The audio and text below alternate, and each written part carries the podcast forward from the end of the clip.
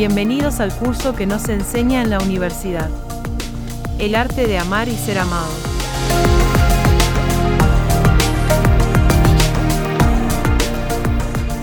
Buen día para todos y para todas. Aquí está hablando el profesor José Bonilla, autor de el curso La educación que no se enseña en la universidad.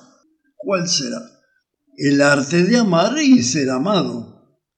Vamos a comenzar con el mensaje número uno, que dice lo siguiente. ¿Hay un arte más fascinante que el arte de amar y ser amado? No. Pero ¿cómo alcanzarlo en la práctica? El amor es una atracción irresistible entre dos personas. No interesa edad, sexo, belleza, posición social, ni grado de instrucción. El amor es un misterio, pero no es algo inescrutable. Si estás con problemas afectivos, puedes ser ayudado. ¿Cómo? Concientizándote que dentro de ti hay un foco de luz. No lo desperdicies en cosas superficiales y pasajeras. Dirígelo al centro de las cosas, corazón de las personas. Siempre podrás ser feliz atrayendo una persona que te complete y que te ame, haciendo vibrar tu corazón como un bando de palomas volando en la primavera.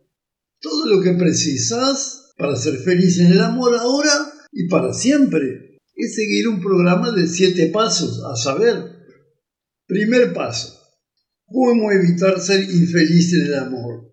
Segundo paso, cómo construir la maravillosa avenida del amor correspondido.